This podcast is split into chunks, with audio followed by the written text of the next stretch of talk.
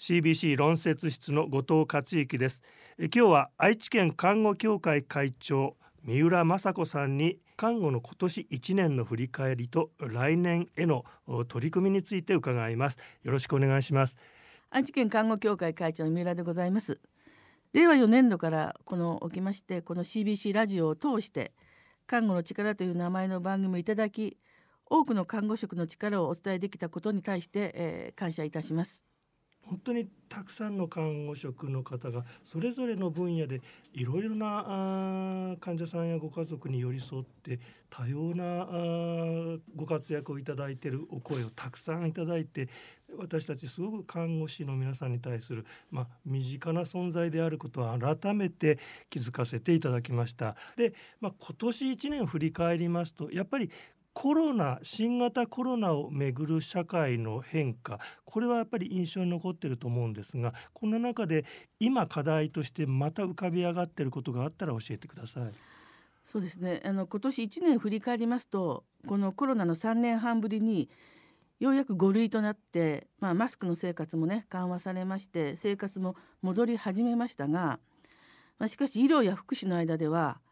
看護職はまあ慢性的な人材不足だと言われておりますが今年はコロナ疲れか分かりませんが特に人材不足が加速しています。でどこの病院の施設も人材採用に苦労した1年となりました。でやはりコロナの時には人の命ということを守るということにものすごい命を懸けてきたんでしょうけどもこの5類になってから少しやはり自分たちの疲れがあり休みたいというようなところがあり何かねどこへ行ってしまうのかわからないんですが、はい、今愛知県の全国的にこう集まってこないのが現状なんです。そのためには看護師の皆さんがこう働きやすい環境づくりあるいはその働き方の改善のためには何が課題かなというふうに今お考えでしょうか？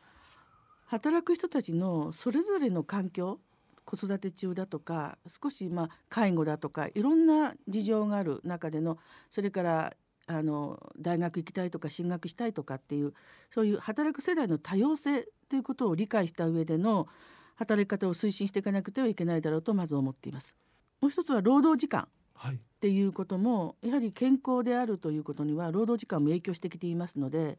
まあ、それらのその主体的な働き方の中でいかにどうやったら労働時間をうまく使いながら元気で働けるかということも少し考えていかなきゃいけないポイントだと思っています。この番組の中でもいわゆるアドバンスケアプランニングもしものことを健康なうちから家族や医療の方とコミュニケーションを続けていくことの大切さについてはいろいろな現場の方からお声をいただきましたけれどもそれは一般の私たち市民も正しい理解をした上でコミュニケーションをこう積極的にするっていう姿勢を身につけることも必要ですよね。そうですねあのやはりこういうことをみん自分たちのことを考えるっていうことのあのことをあのしっかり正しく理解することによってやはり自分との生活に向き合うということは非常にこう気が楽になるというか一人で考えなくていいよっていうところそういうところではこのあの事業はあのまだまだ続けていかなくてはいけないだろうと思っています。病気になってしまったから考えるんではなくて健康の時からどうやって向き合うかどうしたらいいのかっていうことをあの日頃から家族とまあ、そういう話をすることは非常に大事だと思います。その家族にとってもいざ病院で何か医療の選択を迫られた時にヒントを持って自信を持って選択選べるっていうのはその後の家族にとっても心が安らかにこう過ごしていける重要なポイントですもんね。そうですね。やはりあの自分の病気を向き合うということにおいてのその準備っていうのはやはり健康な時には考えられないのかもしれないんですが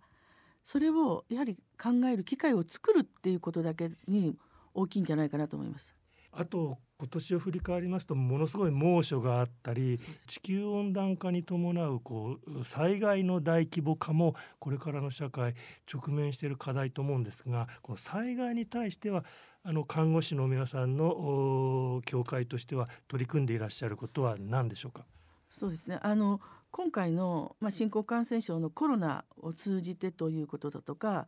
まあ、昨年からすごいゲリラ豪雨だとかっていうことで非常にいろんな地域で大きな災害が起きている中でやはり災害にどうやって支援できるかということで我々も今回あの愛知県の中でもいかに体制が脆弱だったかっていうことを思い知らされて、まあ、令和3年度から地域災害応援ナースっていうのを体制を作り、まあ、県だとか医師会だとかいろんなところにあの話をして巻き込んで今実動訓練を毎年してきているわけですね。でただこれは地域だけなのでじゃあ日本全国はどうかっていうと今年度から厚労省がやはりあのそういう体制を取らなくちゃいけないということで災害支援ナースというのをあの体制を、えー、作り始めました。で前の時も東北のだあの時にも震災の時には全国から看護師さんたちが応援で呼ばれていったわけですがそれは手弁当だったんですね。でそれだけではやはり危険も伴う中で何も保証がないところ本当にボランティアで行ったのを今度は厚労省がきちんと保証するというところでまだ十分ではないんですが体制が作られ始めているのでそれに対しても各都道府県があの取り組み始めているっていうのが実情でしっかりした体制で県もこの第8次医療計画にもあのこのコロナを通じて災害に対する体制のもう一回体制整備がされていると思います。愛知県の看護協会の皆さんやこう医師会の皆さんで話し合って作ってきたあ応援の仕組みが今度全国県をまたいで支援し合える仕組みへと成長してきたということでしょうか？そうですね一つはきっかけになっていると思いますいろんなところでうちの自分たちの仕組みということをいろんなところで発表したりすることによってあのどう体制を取ったらいいかっていうところにヒントを与えたのは確かだと思います。あの一方的に出しても来てもらっても何をしたらいいのかっていう準備がなければ何も機能は動かないので今愛知県もそのための受け入れ体制をきちんとすることをあの各施設にやっておりましてそれも含めた訓練も、あの一緒にやっていますので